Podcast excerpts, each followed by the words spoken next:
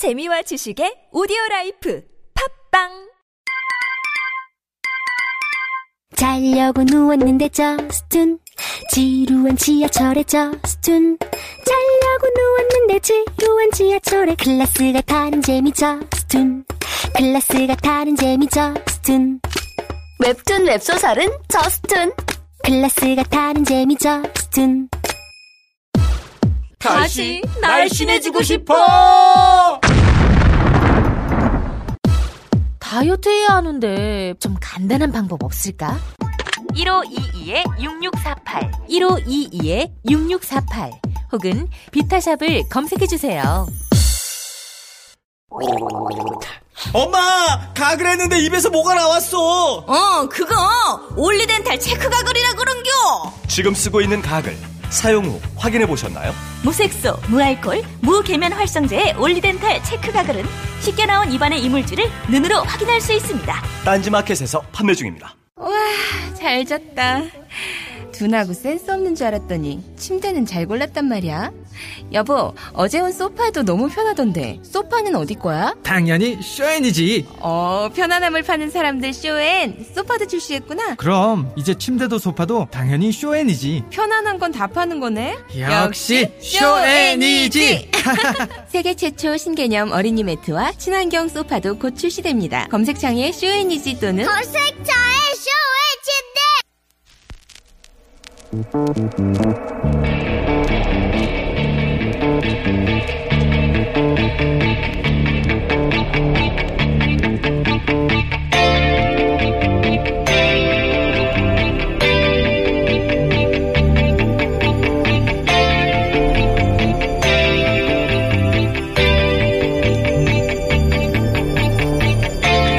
안녕하세요. 김호준입니다. 천 홍욱 관세청장이 취임 다음 날 서울 모 식당에서 최순실을 만나 열심히 하라는 말에 최선을 다하겠다 답했다는 보도가 어제 있었습니다. 이에 관세청은 최 청장이 취임 이후 다양한 외부 인사를 만난 과정에서 최순실을 한 차례 만난 사실이 있지만 최선을 다해 직무를 수행해서 신뢰받는 관세청이 되겠다는 포부를 밝히는 그런 일반적인 언급이었지 충성 맹세는 사실이 아니라고 해명했습니다. 최 청장은 지난 2월 기재위 업무보고 때 최순실 관련 모든 의혹을 부인했었고 최근 한 언론과 인터뷰에서는 최순실과의 만남 자체를 처음에는 부인했었습니다. 물론 기억이 나지 않았을 수도 있습니다. 그런데 모든 해명을 굳이 곧대로 받아들이더라도 여전히 이해가지 않는 대목이 있습니다. 차관급인 관세청장이 국민에게 신뢰받는 관세청이 되기 위해 만나야 했던 외부 인사 중에 취임 바로 다음날 만난 민간인이 왜 하필 최순실인 거죠? 최순실 씨 본인 설명에 따르면 임대업자에 불과한 민간인을 관세청장이 왜 만나서 신뢰받는 관세청이 되겠다고 포부를 밝히는 겁니까? 웃기지 않습니까? 김화준의 실소였습니다.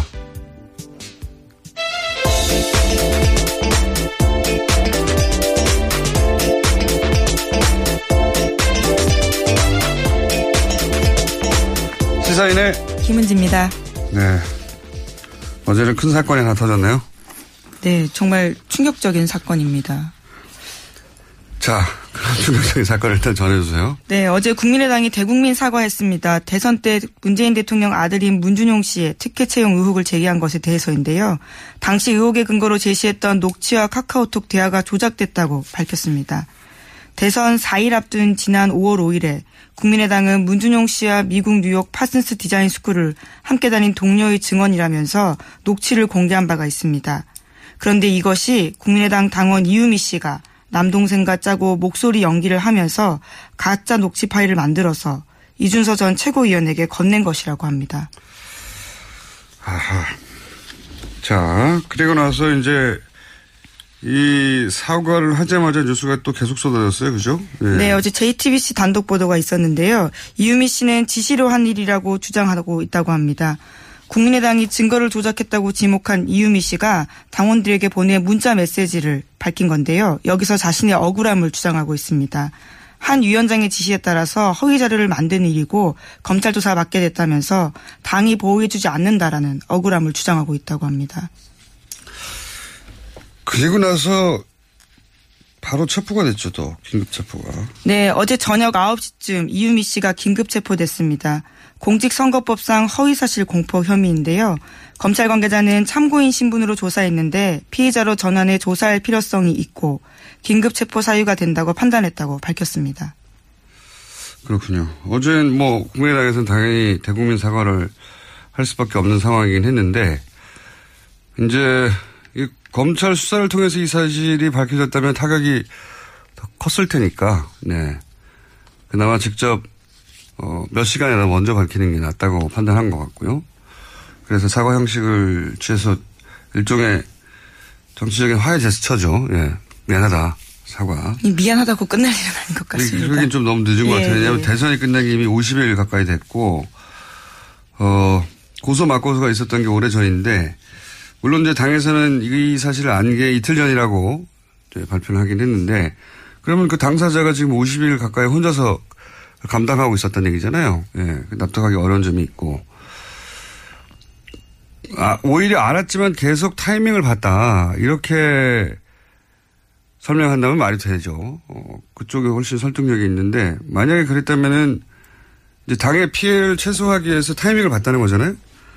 그렇다는 얘기는, 어, 문윤용 씨, 피해자인 문윤용 씨의 어떤 피해나 심적 고통, 이거는, 어, 당의 피해를 막기 위해서 그건 뒀다는 거잖아요. 그동안 50일 이상. 예, 가해자의 이익을 위해서 피해자의 고통을 계속 방치한 거니까 제가 보기엔 이건 당사자가 사과를 받겠느냐 하는 게 첫 번째 의문이고 두 번째는 처음에는 평당원 뭐 또 자원봉사자 이렇게 소개를 했단 말이죠. 근데 이유민 씨가 이제 전남 여수갑에 지난 총선 때 예비 후보였어요. 네, 출마 선언한 적이 있습니다. 네. 이영주 의원이 당선된 지역구입니다, 아마. 네, 제 기억으로는. 근데 이제 총선에 예비 후보로 출마를 했던 사람을 자봉이라고 했다는 사실 자체가 오히려 제가 보기에는 역풍 맞을 만한 해명인 것 같고, 예. 가능하면 축소하려고 했던 거죠, 의미를. 게다가 안철수 전 의원하고 카이스트 시절에 사제지간이었다고 지금 알려지고 있고. 네, 함께 책을 썼다라는 보도도 있습니다. 그리고 어 진신 캠프에서 활동하면서 대표 저자로 책도 냈던 사람이에요. 예. 이렇게 되면 어떤 정치적 도의적 책임이 안철수 전 의원에게까지 미칠 만한 사안인 것 같고요. 가장 제가 보기엔 중요한 건 당에서는 자작이라고 예, 발표를 했는데 어 나, 본인은 이준소 전 최고위원이 시킨 일이라고 하고 있는 거죠. 사실 이것도 당에서 어, 자작이라고 발표하기에는 본인이 아니라고 주장하는 상황에서 어, 무리수였던 것 같고. 근데 이제 이 대목부터 이제 저는 의문입니다. 이준서 최고위원, 이 영입 1호로 어, 청년 몫의 최고위원이 된 거란 말이죠. 최고위원이라고 하면 보통 우리가 다선 현역 의원 이렇게 생각하는데 이분은 그게 아니에요. 예. 30대에 그냥 청년 몫의 최고위원이 된 것이지 실제로 대선을 여러 차례 뭐 겪어본 다선, 다선이거나 또는 현역 의원이거나 아니란 말이죠. 근데 이분이 단독으로 그런 위험천만한 조작을 했다. 이거 굉장히 납득하기 어렵다. 네, 오늘 아침 국민일보 보도로 나온 게 있는데요. 국민일보와의 통화에서 나 혼자만의 선택으로 오픈된 건 아니다. 이렇게 밝히고 있습니다. 또 이용재 의원한테 들려드린 적이 있다. 이렇게도 밝힌 바가 있고요. 들려드린 적이 있다. 예, 그렇게 언론과 근데 통화를 이제 뭐. 들려준 것하고 그것을 누군가 지시를 받아서 조작했다는 건 다르니까. 이영주 의원은 듣기만 했을 수도 있죠. 예. 이영주 의원까지 물론 이 의원은 들은 바 없다라고 부인하고 있습니다. 근데 이영주 의원이 이제 인터뷰에서 당시 인터뷰에서 그런 말을 한 적이 있어요. 이제 이게 복수의 사람으로부터 확인한 내용이다. 뭐 여러 차례 확인된 사실이다. 본인은 뭐 확신을 했다는 당시의 표현 같은데 그럼 지금 어쨌든 보도되는 거 상으로는 두 사람밖에 몰랐다. 이 정도까지 왔는데 제가 보기에는 앞으로 누구까지 알았느냐 이게 포커스가 될 것 같고요. 개인적으로는 사실 이런 제보를 많이 겪어봤어요, 저는.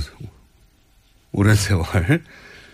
근데 실제 그런 제보를 받게 되면 몇 겹으로 cross check를 하게 됩니다. 그래 놓고도 입 밖에 내기 힘든 거예요. 이런 상황은. 특히 대선 때는. 왜냐하면 대선의 공방은 대선이 끝난 이후에 어, 무마되는 경우도 있지만 사안이 중대할 경우에 계속 가거든요. 네, 실제로 네. 투표 결과에 영향을 줄 수 있기 때문에 선거 때 허위사실 유포는 굉장히 큰 범죄입니다. 예, 그런데 이제 대선을 처음 치르는 젊은 정치 지망생이라고 봐야 되죠. 그런 사람들이 대선 나흘 전인가요? 이럴 때 이런 정도의 위험한 일을 스스로 판단해 조약을 했다. 저는 그런 상황을 많이 겪어본 사람으로서 굉장히 상상하기 힘들다. 예. 납득하기 어렵습니다. 사실. 그래서 결국은 누구까지 알았느냐 포커스가 될 거라고 보고 이런 내용을 대선에서 자신있게 조작해서 발표하려면 기본적으로 기본 소스부터 있어야 돼요. 여기서 이제 녹취록이라고 그때 당시에 나왔던 내용들을 보면 최소한 기본 사실들 베이스 하에 거짓말을 한 거거든요. 기본 사실들을 누군가 제공했다. 그리고 그 위에 대본을 짜고 그리고 실행했다. 실행자였던 액션을 했던 사람이지 action plan을 짠 사람은 따로 있었을 것이다. 라고 저는 추정해 봅니다. 이제 앞으로 관련 뉴스가 앞으로 많이 나오겠죠. 이 사건은 국민의당이 아주 크고 긴 상처를 남길 것 같네요. 예. 다음 뉴스는요? 네, 어제 한승희 국세청장 후보자의 인사청문회가 있었습니다. 더불어민주당의 송영길 박영선 의원이 최순실 씨와 이재용 삼성전자 부회장의 해외 은닉 재산 문제를 집중적으로 물었습니다. 더불어민주당 송영길 의원은 최순실 씨가 박정희 전 대통령의 비자금을 관리했다라는 관련 단서를 확보했냐라고 물었고요. 한 후보자는 직접 스위스를, 스위스를 간 적도 있냐라고 물었습니다. 이에 대해서 한 후보자는 즉각 답변하지 않고 침묵을 지켰는데요. 또다시 물었습니다. 송 의원이 이재용 부회장의 해외 계좌도 확보해서 자진 신고 받았고 그 신고 액수가 5천억이냐라고 묻자 한 후보자는 조사가 진행 중인 사건이지만 특혜는 존재하지 않는다 이렇게 이야기했습니다. 자, 이거 굉장히 중요한 어, 질의였는데 저희가 어제 이 인사청문회에서 있었던 질의 내용을 준비하려고 했는데 준비를 못했나 봐요. 왜 준비를 안 했죠? 어제 준비하기로 했었는데. 자, 이 내용은 간단하게 요약하면 어제 국세청장 청문회에서 어, 송영일 박영선 의원이 거의 유사한 질문을 했죠. 네, 여기에 그렇습니다. 탈세 자발적 신고 기간이 2015년에 있었는데 이 기간 동안 이재용 부회장이 5천억 을 신고했다고 하는데 사실이냐? 네. 사실이냐고 물었는데, 어, 한승희 국세청장 후보는 뭐 개별 납세에 대해서는 확인해 줄 수 없다. 이게 원론적으로 맞는 얘기죠. 원론적으로 맞는 얘기인데, 그리고 또 그 책임이 당시 국세청장이 아니었기 때문에 후보에게 전적으로 있는 것도 아니고. 근데 이 질의가 굉장히 중요한 이유가 뭐냐면 제가 보기엔 굉장히 중요한 질의인데 뉴스가 별로 없어요. 거의 없어요. 어, 왜 중요하다고 보냐면 첫 번째로는 5천억을 탈세하고 아무런 처벌을 받지 않고 지나갔다면 만약에 이런 사실이 실제로 있었다면 이거는 일개 청 국세청 단위에서 받을 수 있는 게 아니란 말이죠. 예. 이거는 거꾸로 말하면 5천억에 해당되는 삼성 비자금을 합법화하는 길을 국세청이 열어준 거란 말이죠.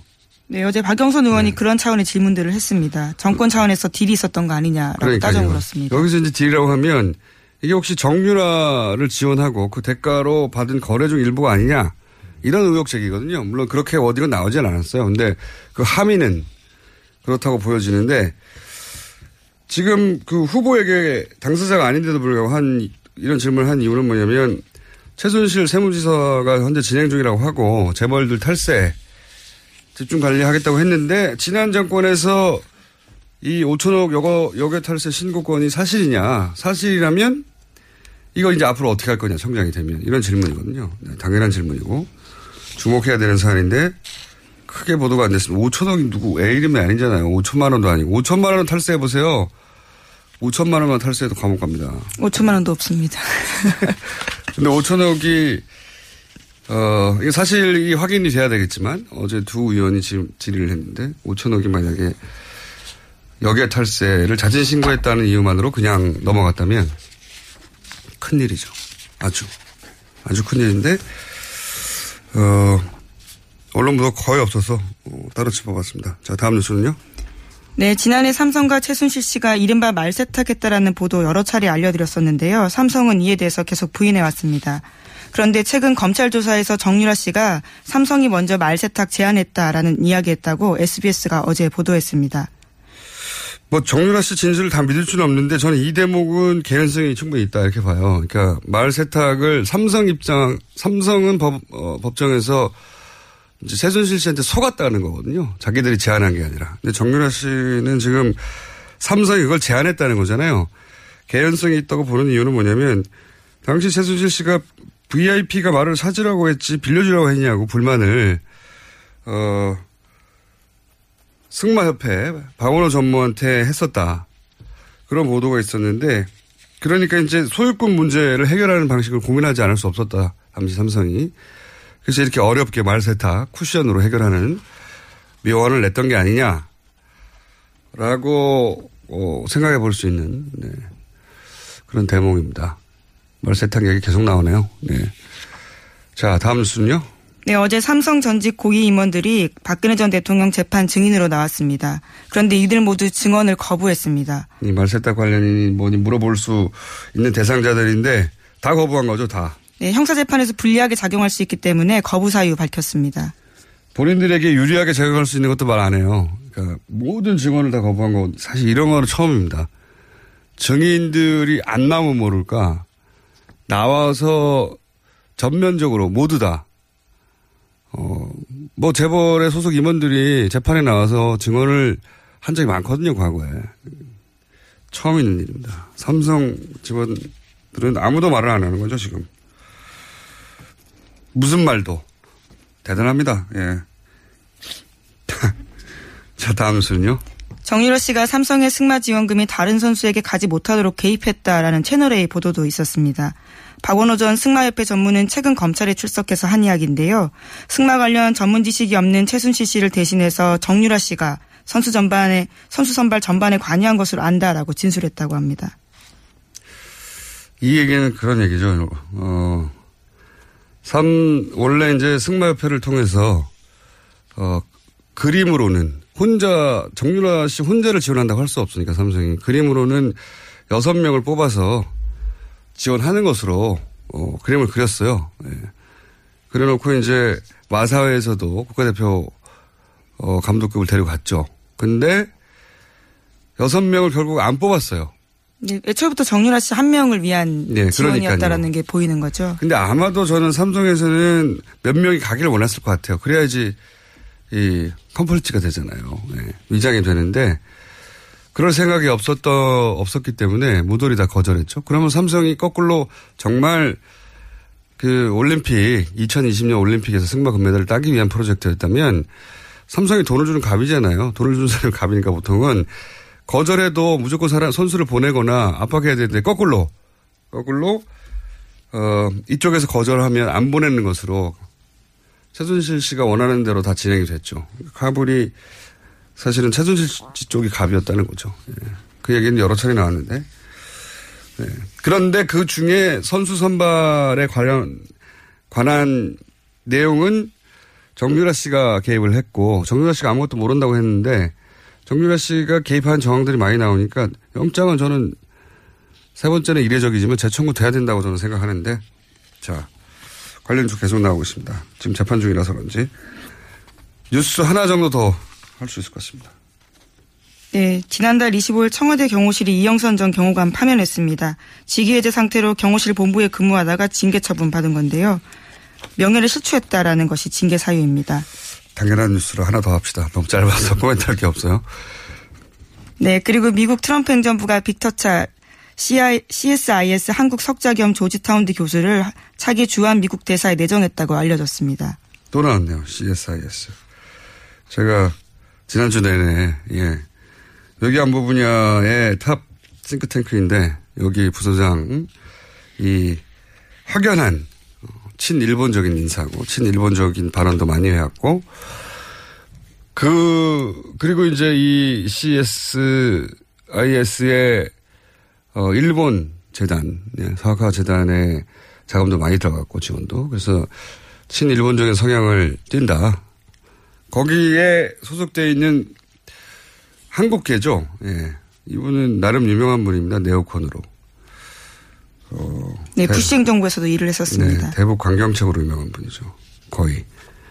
일본의 대북 정책과 거의 맥을 같이 하는 주장을 오랫동안 해왔던 분입니다. 네. 지금 우리 상황에서는 한국계이긴 하지만 전혀 반갑지 않은. 네. 오늘 여기까지 하겠습니다. 지금까지 시사인의 김은지였습니다. 감사합니다. 아무도 묻지도 따지지도 않고 가입하셨다고요? 보험은 너무 어려워요. 걱정 마십시오. 마이보험 체크가 도와드립니다. 1800-7917 마이보험 체크로 지금 전화 주세요. 1800-7917 이미 가입한 보험이나 신규 보험도 가장 좋은 조건을 체크해서 찾아드립니다. 인터넷 한글 주소 마이보험.com 또는 카카오톡에서 아이디 검색 마이보험을 친구 추가하여 상담하실 수 있습니다. 모닝똥? 제겐 사치였죠. 내가 토끼인지 토끼똥이 나인지 내가 변을 본 것인지 변을 당한 것인지 나는 바나나이고 싶다 간혹 구렁이이고도 싶다 미궁 대장사랑 빅똥의 추억 미궁 대장사랑이 찾아드립니다. 혈중 콜레스테롤 개선과 배변 활동에 도움을 주는 건강기능식품입니다. 검색창에 미궁 대장사랑 미궁 장사랑 이름 바꿨어요. 프로바이오틱스 12종 추가. 미궁 대장사랑. 골반 잡자 바로 잡자 바디로직. 허리 통증 바로 잡자 바디로직.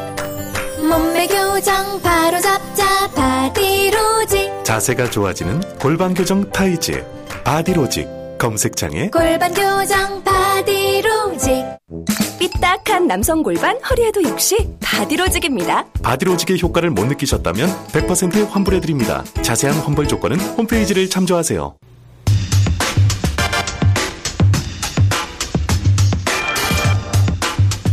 뉴스공장 인기 코너 중 나라 걱정 이혜훈 의원이 바른정당 당대표로 선출됐습니다. 잠시 연결해 보겠습니다. 안녕하세요, 의원님. 네, 안녕하세요. 아, 이제 대표님이라고 불러야 되군요. 네. 아유, 네. 박근혜 전 대통령에게 핍박받던 불쌍한 정치인으로 이 뉴스공장에 처음 나오신 게 얼마 안 된 것 같은데, 네. 정말 그러네요. 예. 네, 이제 원내 정당의 당대표가 되셨습니다. 저희 뉴스공장 스태프들도 다 같이 축하드립니다. 아유, 감사합니다. 이거 네. 어깨가 무거워서 이게 축하 꼭 받을 만한 일도 아닌 것 같습니다. 내려오실 때 내려오더라도 일단 네, 열심히 하겠습니다. 저도 개인적으로 이 정치 초년병 시절부터 제가 배워왔는데 당대표가 되신 날이 왔네요. 네. 네, 제가 초선일 때 뵀으니까 아, 오래됐습니다. 예, 그 네. 사이에 많은 일도 있었고. 네. 근데 제가 바른정당 창당되고 나- 나서 네. 의원님이 이제 당 대표 나가시면 당 대표 되실 거라고 나가시라고 당 대표 되실 거라고 하- 그랬던 기억 나십니까? 네, 그럼요. 많이 말씀하셨죠. 네. 근데 그때는 아, 안 된다고 거절하셨다가 아니 거절이라기보다는 어, 그럴 생각 없다고 하셨다가 왜 이번에는 꼭 당대표가 돼야 되겠다고 나가셨습니까? 당이 어려운데 제가 탈당하고 창당하면서 같이 가자 이 어려운 길이지만 그래도 우리가 정치하면서 꼭 좋은 길만 갈 수는 꽃길만 갈 수는 없지 않냐 어려운 길인데도 중요하고 의미 있는 길이니까 같이 가자 하고 제가 좀 설득을 해서 모시고 온 분들이 있었습니다. 근데 그분들이 저한테 그 말을 그대로 되돌려주면서 저한테 당신 혼자 살겠다는 거냐 이렇게 막 얘기하실 때 뉴스 공장이나 하면서 네, 제가 혼자 살겠다는 거냐? 네, 그 말씀에 무릎을 꿇었습니다. 진짜 아 이게 아니구나. 더 이상 할 말이 없구나 했습니다. 네. 물론 제 말을 듣고 당대표 출마하신 건 아니지만, 예. 저는 알아봤습니다. 곧 당대표 그 되실 거. 사실은 저한테 생각하는 계기를 줬는데 그 진행자의 그 말이 또 많은 사람이 저한테 전화해서 너만 살겠다는 거냐 하고 압박하는 계기가 됐습니다. 예, 저는 알고 있었어요. 당대표가 되실 거라는 걸. 자, 도와주십시오. 네. 어, 당대표가 되셨으니까 저희 고정 코너는 이제 곧 문을 닫나요? 내일은, 내일 제가 예 마지막 방송 하겠습니다. 네. 그럼 내일까지만 하고 그러면 네. 하태경 최고위원을 고정을 해야 되겠습니다. 네, 그렇게 부탁드릴게요. 박빙으로 사실 승부가 박빙이었어요, 그죠? 네. 생각보다 박빙이었고 어 어쨌든 그럼에도 불구하고 호남을 제외하고는 경선 기간 내내 1위를 하셨는데 네. 본인이 분석하는 승리의 비결은 뭡니까? 많은 분들이 이해운 하면 뭐 눈치 보지 않고 유불리 따지지 않고 그래도 자기가 생각하는 바를 늘 말해왔다 이렇게 인식은 해주신 것 같아요. 그리고 또 이 성격을 보시고 당이 어려운데 뭐 천길 낭떠러지라도 열길 불속이라도 그런 거 안 따지고 뛰어드는 사람은 이해운 아닌가 이렇게들 좀 인정해 주신 것 같습니다. 이게 제 자화자찬입니다. 네. 저희는 저희끼리 자화자찬하겠습니다. 이게 다 뉴스공장 덕분이라고. 네, 네. 유승민 의원은 뭐라고 하시던가요? 당선 후에? 사실 어제 오후 늦게 선출이 됐고요. 그리고 이거 거짓말 안 못해서 지금까지 인터뷰가 한 30개쯤 이렇게 음. 진행이 되다 보니까 사실 뭐 도저히 누구한테 연락을 한다 이게 불가능이었습니다. 그리고 전화통이 거의 불이 나서 한 천 몇백 개가 오니까 제가 누구한테 전화를 거는 일이 불가능이었습니다. 사실상. 네, 그랬을 것 같네요. 그래서 아직도 못 만나, 어, 통화도 못 해보셨다고요? 예, 연락이 연락 자체를 못했습니다. 예. 네, 그거는 내일 수요일 날 나오실 때 네. 전해주시고요. 어, 기왕 연결한 김에 인사만 하고 끊으려고 하다가, 네. 어, 몇 가지 그래도 여쭤봐야 될 것 같습니다. 네. 어, 어제는 홍준표 전 경남지사 이야기가 화제였어요. 그 정병국 전 대표가 자서전을 냈는데 그 내용 중에 바른정당의 입당 가능성을 타진을 당시 했었다. 이런 내용이 담겨가지고 논란이 되는데 혹시, 어, 아시는 건 좀 있으십니까? 사실 뭐 정병국 대표한테 직접 들은 얘기나 홍지 홍전 지사에게 직접 들은 얘기는 없습니다. 근데 당시 네. 그런 소문이 좀 돌았던 건 맞고요. 소문 정도 돌았다. 예, 근데 뭐 소문이 돌 때 제가 뭐 이걸 일일이 확인하거나 사실관계 뭐 파악을 하거나 그러지는 않았고요. 소문이 돌았다 정도. 네, 근데 이제 이 책을 인용한 기사를 보면서 무슨 생각이 들었냐면 이 두 분 다 제가 한 직장에서 십수년 같이 지내온 굉장히 잘 아는 분들 아니겠습니까? 네. 한 공장에서 한속 그렇게 오래 먹으면 사람에 대해서 정확하게 좀 알 수 있습니다. 네. 근데 이제 두 분의 그동안의 인품, 행보 이런 걸 보면 저는 정병국 의원이 사실이 아닌 말하는 걸 아직까지 보질 못했거든요. 그리고 정병국 의원이 사석에서 그런 말을 잘 하지 않고 굉장히 진지한 타입이에요. 진지하시죠. 예, 밀다 진지해요, 완전히. 예. 근데 그런 분이 책에다가까지 쓰신 말을 거짓말을 했을까? 저는 그렇게는 생각하지 음. 않습니다. 하는 정도의, 어, 추정하신다. 네. 네, 제 생각이 그런 거죠. 제 알겠습니다. 판단입니다. 이야기는 뭐, 아무래도 홍준표 전 지사하고도 연결해서, 어, 한번 들어보셔야죠. 네, 들어봐야 될 것 같긴 합니다만 지금은 전면 부인하고 있고 또 한 가지 이제 현안 중에 급히 터진 거라 말씀 어 여쭤볼 게 이 국민의당에서 네. 문준영 씨 의혹 관련해 가지고 이제 제보 내용을 조작했다는 게 어제 밝혀졌어요. 예.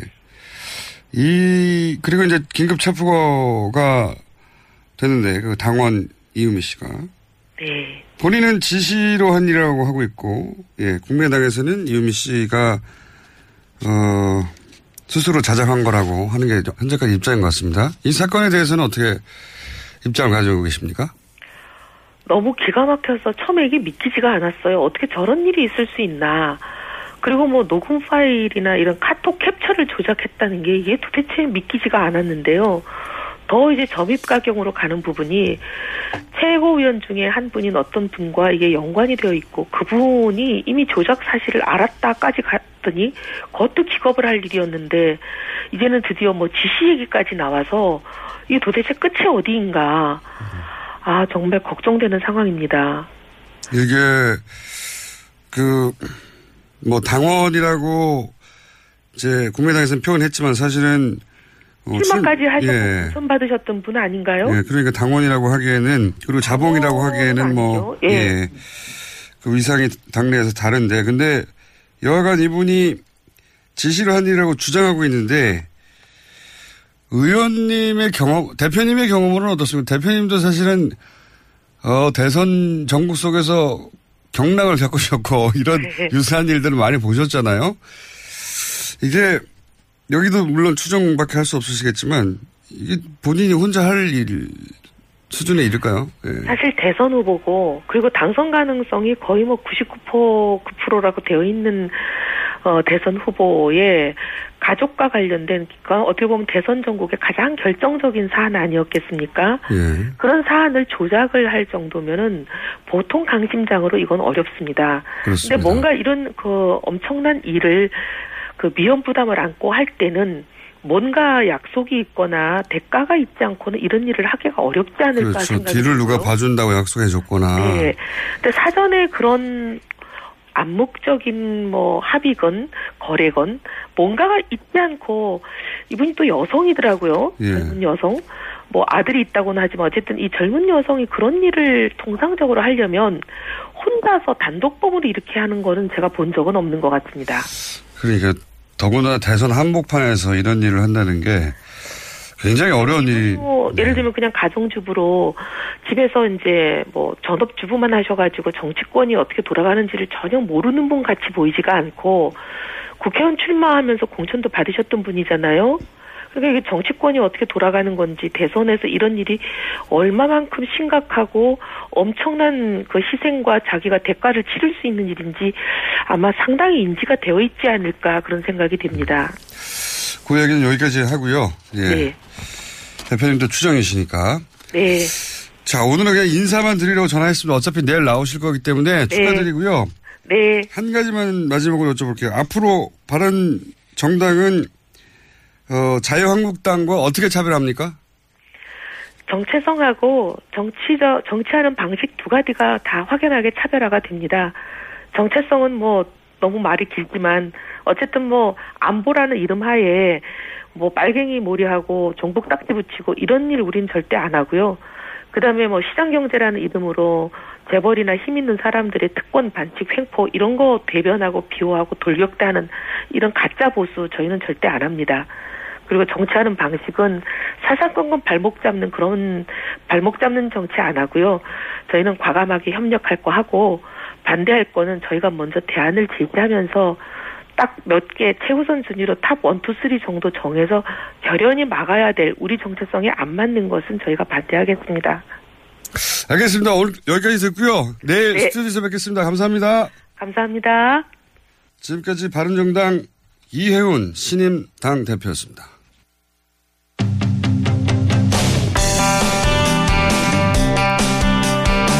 자유한국당 대표 경선도 뜨겁습니다. 후보강, 후보 간의 공방이 치열해지고 있는데 원유철 후보 전화 연결해 보겠습니다. 안녕하세요, 의원님. 네, 안녕하세요. 원유철입니다. 네, 우선 일단 출마의 변부터 들어보겠습니다. 아, 예. 그, 어, 우리 자유한국당이 지금 이대로는 절대 안 되겠다는 절박한 심정으로 나섰고요. 어, 이것도 그 정치혁명 수준에서 전당대회가 이루어져야 된다라는 판단입니다. 어, 이번에 선출되는 당대표는 어, 두 가지 사명이 주어진다고 보고 있는데요. 어, 첫 번째는 이제 제1야당으로서 어, 문재인 정부의 그 독주와 실정을 강력히 견제하고요. 어, 두 번째는 내년에 있을 지방선거에서 승리를 반드시 이끌어내야 되는 그런 사명이 주어진다고 보고 있습니다. 어, 저희 자유한국당이 지난 대선에서 사실 대한민국 인구의 절반이 사는 수도권에서 3위를 했고요. 이 3위를 한 이후에는 그 20, 30대의 젊은 청년층 또 여성들이 우리 자유한국당을 외면했다고 보여지고 있습니다. 판단하고 있습니다.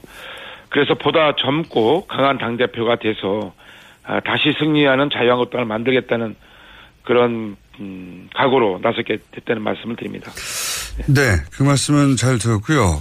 근데 이제 최근에 최근도 아니죠 어제부터 어, 홍준표 후보와 대립각을 굉장히 세우고 계신데 이런 이야기가 이제 크게 논란이 됐습니다. 홍준표 후보가 바른정당을 창당할 무렵에 바른정당의 합류를 타진했다. 어, 라고 하는 이야기가 있고 이걸 언급하셨어요. 그러자 홍준표 후보는 거짓말이라면서 공개 사과하지 않으면 법적 책임을 묻겠다. 이렇게 이제 두 분이 전면 전면전을 앞두고 있는 것처럼 보이는데 우선 홍준표 후보가 바른정당의 합류를 타진했다는 건 어떤 근거에서 하시는 말씀이십니까? 어, 제가 이 문제를 어저께 제기한 것은요. 어, 그 작년에 대통령 선거를 앞두고요. 네.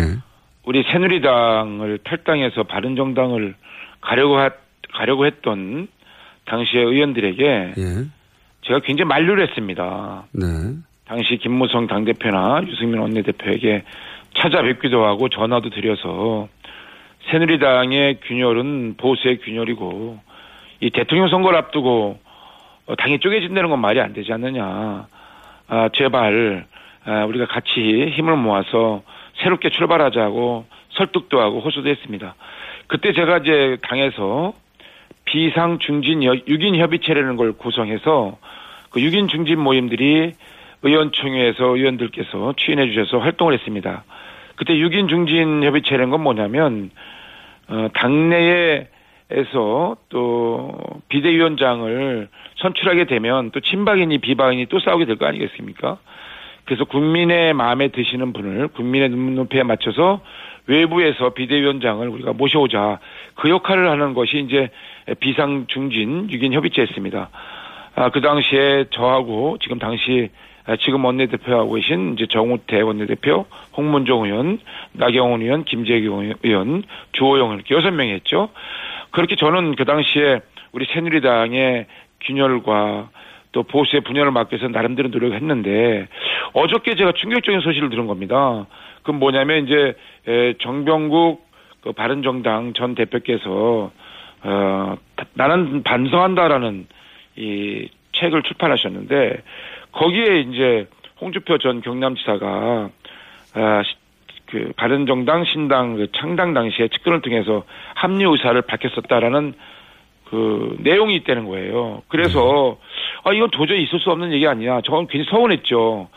특히 저는 이제 홍준표 어, 후보께서 어, 2심에서 무죄를 받았을 때 제가 직접 페이스북에 글을 올리고 어, 축하를 한다. 무죄 확정을 축하한다. 우리 그 새누리당에 즉각 입당을 하셔라라는 어, 권고의 말씀까지 드린 사람 입장에서는 이 소식이 굉장히 저한테는 청천벽력 같고 사실 굉장히 서운했던 거죠. 그래서 현장에서 확인한 겁니다. 이런 사실이 있었냐? 사실이 있었다면 정말 유감이다.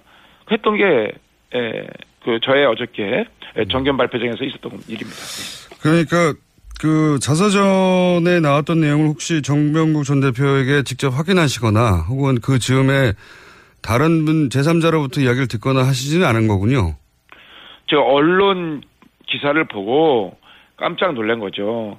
어, 언론에 보도가 된 것을 보고 어, 이렇게 이러한 사실이 있는데 이게 사실이 사실이 아니길 바랐겠다. 그렇지만 사실이라면 정말 이거 서운한 일이다. 심각한 문제다라고 문제 제기를 했던 거죠. 네. 그렇군요. 추가 확인이 됐던 건 아니고 예. 네. 알겠습니다. 요사는 책에 다 나와 있습니다.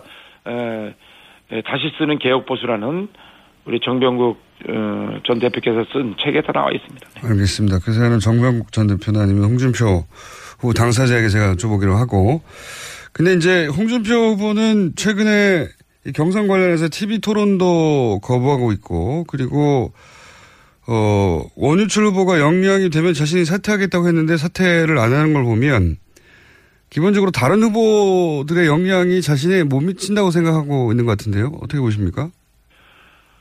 그 자유한국당의 당대표 후보로 나온 이유가 도대체 뭔지 모르겠습니다.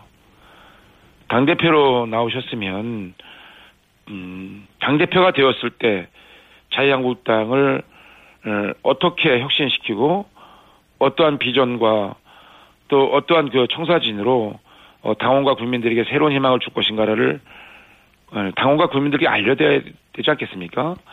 이 전당대회를 조용히 치르시자고 하는데요. 전당대회를 조용히 치를 바에는 하지 않는 게 좋죠. 전당대회를 왜 치릅니까? 아예 안 하는 게 낫죠. 전당대회라는 것은 이제 컨벤션 효과를 내야 되지 않겠습니까? 어, 그리고 유권자인 우리 이제 당, 우리 자유한국당의 당대표는 유권자가 국민과 당원입니다. 어, 국민 여론조사 30%, 어, 당원 70% 이렇게 합산해서 당대표를 선출하게 돼 있는데요. 유권자인 국민과 당원들에게 왜 당대표에 나왔는지, 예, 당대표가 되면 무엇을 할 것인지를 TV 토론을 통해서 알려드리고 나서 심판을 받는 게 후보로서의 마땅한 기본적인 음, 책, 책무가 아니겠습니까? 그것을 외면한다는 것은 제가 볼 때는 홍준표 후보께서 지난 대선 동안 어, 쌓은 뭐 대통령 후보로서 한 달 동안 많은 언론의 관심, 국민의 관심 속에서 선거를 치르지 않으셨습니까? 그런 그 인지도를 가지고 적당히 전당대회에 무임승차를 하시려는 것이 아닌가 이런 생각이 들었습니다. 그래서 이건 공정치 못하다.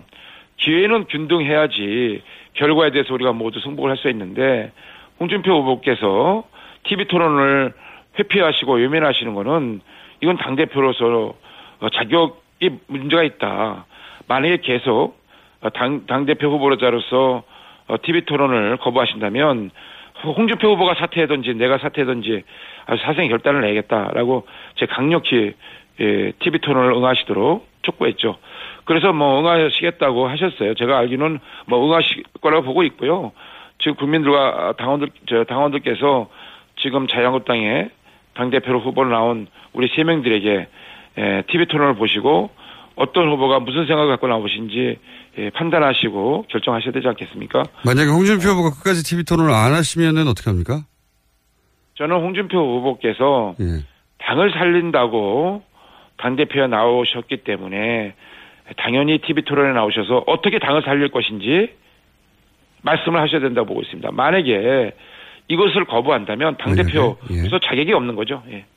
자격이 없다고 주장을 할 수 있지만 그렇다고 후보를 강제로 사퇴시킬 수 있는 규정은 없지 않습니까? 이건 이제 뭐 어, 국민과 당원들께서 판단하실 문제라고 생각합니다. 네. 홍준표 후보가 당대표가 되면 안 되는 이유가 있나요? 지금 대선에서 2위를 한 후보이기도 하고 지명도 면에서는 어쨌든 어, 다른 후보들보다 앞서는 건 사실이거든요. 당대표가, 홍준표 후보가 당대표가 되면 안 된다. 어떤 이유가 있습니까? 예, 홍준표 후보라고 당대표가 되지 말라는 법은 없죠. 어, 홍준표 후보께서 지난 대통령 선거 때 얻으신 득표가 이제 24%입니다. 아, 그 분투하셔서 24% 얻었지만, 아, 대한민국 인구의 절반이 사는 수도권에서는 아, 문재인 안철수 후보에 의해서 3등을 하셨고요. 그리고 아, 역대 가장 큰 표차로 우리 제1야당의 아, 집권당의 후보로 그 당시에 에, 사실은 2위로 되셨죠. 에, 저는 이것은 홍준표 후보의 나름 성과이자 한계라고 생각합니다. 아, 24%의 한계를 극복하는 일이 저희 자유한국당에 주어진 일이고요. 이 원유철 후보가 이 남은 이 76%의 새로운 가능성을 그 자유한국당에 가져오려고 나섰습니다.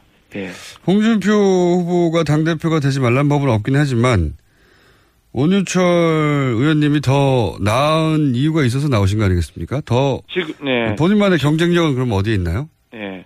홍준표 후보께서 어, 지난 대선 때 얻으신 음, 그 표를 분석해 보면요. 이 20대, 30대, 40대 젊은 층이 완전히 외면을 했고요. 여성들이 등을 돌렸습니다. 그렇기 때문에 에, 특히 수도권에서는 일자리와 교육 때문에 이 젊은 층, 청년층 여성들이 많이 살고 계신데요. 이분들이 등을 돌렸기 때문에 뭐 20, 뭐 20대에서 30대까지는 뭐 10% 내외의 득표를 하시지 않았습니까? 아, 그래서 이 젊은 층들의 마음을 다시 잡고 여성들의 마음을 잡기 위해서 아, 보다 젊은 어, 당대표가 되는 것이 그분들에게 한 발 더 다가서는 길이다. 아, 저는 50대의 젊은 당대표가 돼서 우리 젊은 층과 여성들에게 그분들이 원하는 어, 정책이 뭔지 또 그분들이 원하는 우리 자유한국당의 새로운 모습이 뭔지 잘 살펴서 어, 그분들이 그, 그분들에게 새로운 희망을 만들어 드릴 자신이 있습니다. 그렇게 하고 있고요. 그런 차원에서 제가 벌써 이 생활정치혁명 법안이라고 지금 릴레이 법안을 내고 있는데 먼저 1호 법안 낸 것이 이제 할마할바법이라는 법안을 냈습니다. 아, 손자 손녀를 돌보는 할아버지와 할머니들에게 가족 양육 사도 수당을 지급하는 내용의 법안인데요. 이거는 이제 젊은 층들의 그 양육 부담을 줄여드리고 노인층의 빈곤 문제를 동시에 해결해서요. 행복한 가정 공동체를 만들어 가겠다. 요즘에 뭐 어, 자기 이제 뭐 친할머니 할아버지한테 에, 손자들이 그 돌봄을 당하는 것이 젊은 부부 입장에서는 마음도 편하고 또 경제적인 혜택도 돌아가기 때문에 건강한 공동체가 될 수, 가족 공동체가 되지 않겠습니까? 그래서 이제 그 법안을 제가 예, 생활정치혁명이라는 이름으로 1호 법안을 냈고요. 또 2호 법안은 82년 김지영이라는 소설, 이 우리가 지금 뭐 여성들의 경력 단절 문제라든가 어, 여성들의 여러 가지 현실에서 겪고 있는 문제를 잘 써낸 소설입니다. 저도 다 읽어봤는데요. 그래서 생활정치혁명 2호 법안으로 김정법, 소위 김정법을 발의했습니다. 어, 할마 할바법에 이어서요. 그래서 근로소득으로 살아가고 있는 그 젊은 세대 부부들에게요. 그 아이 돌봄 비용에 대해서 어, 소득공제 혜택을 부활시켜주는 법안입니다. 이렇게 이제 저는 이 젊은 층과 여성들에게 좀 더 진정성을 가지고 그분들이 원하는 정말 생활정치혁명을 자유한국당이 이뤄내서 잃어버린 지지를 좀 회복하고 또 우리 자유한국당이 국민과 함께 호흡하는 정당으로 어, 만들고 싶다는 포부를 가지고 이번에 당대표에 나섰기 때문에 이런 부분에 있어서 제가 다른 후보들도 다뭐 훌륭하시지만 제가 더 경쟁력이 있다라고 감히 말씀드립니다. 알겠습니다.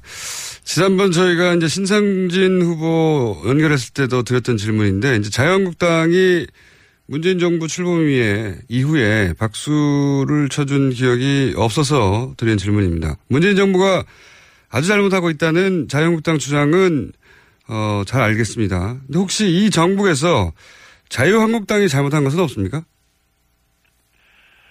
어, 자유한국당은 지금까지 잘못을 했죠. 예, 솔직히, 예, 정권을, 음, 놓친 것도, 어, 저를 포함해서 우리 자유한국당의 의원들의 예, 잘못이다. 특히 중진 의원인 제 잘못이 아주 가볍지 않다는 뭐 사과의 말씀. 출범 이후를 제가 지금 여쭈는. 예, 예. 출범, 출범 이후는 예. 저희는 이제 뭐 제1야당으로서요. 네. 이제 저희들의 책무가 아, 문재인 정부가 음, 잘못 가고 있는 방향에 대해서 강력히 견제하고 비판하고 또 그동안 집권을 해온 경험이 있는 어, 그런 경험, 국정 경험이 있는 정당으로서 대안을 제시하는 것이 저희들의 역할인데요. 저는 이제 문재인 정부가 사실 어, 첫 단추를 잘못 끼고 있는 부분이 많이 있다고 판단하고 있습니다. 제 질문은 아, 예 그런 주장은 제가 잘 알고 있는데요. 네, 근데 네. 제가 궁금한 것은 자유한국당이 출범 이후에 아 이런 판단을 잘못했다. 자유한국당이 잘못한 지점은 없었나? 혹시 그런 어 이런 이런 부분은 잘못됐기 때문에 내가 대표 나가서 그걸 고치겠다. 이, 이 질문입니다. 그런 자유한국당의 아, 잘못은 없었습니까? 네네. 자유한국당의 음, 잘못은 어, 저희들이 이제 그 언론을 통해서 많은 좀 노력을 하고 여러 가지로 노력하고 있지 않습니까? 지금 저희들은 이제 국정을 책임진 입장이 아니고 어, 국정을 비판하고 견제하는 입장에 놓여 있지 않습니까? 야당으로서요. 그런데 제가 한 가지 말씀드리고 있어는 예를 들어서 추경 문제와 관련돼서는 어, 일자리 추경이 지금 사실 원유철 청년 일자리 뭐였습니다. 여보세요?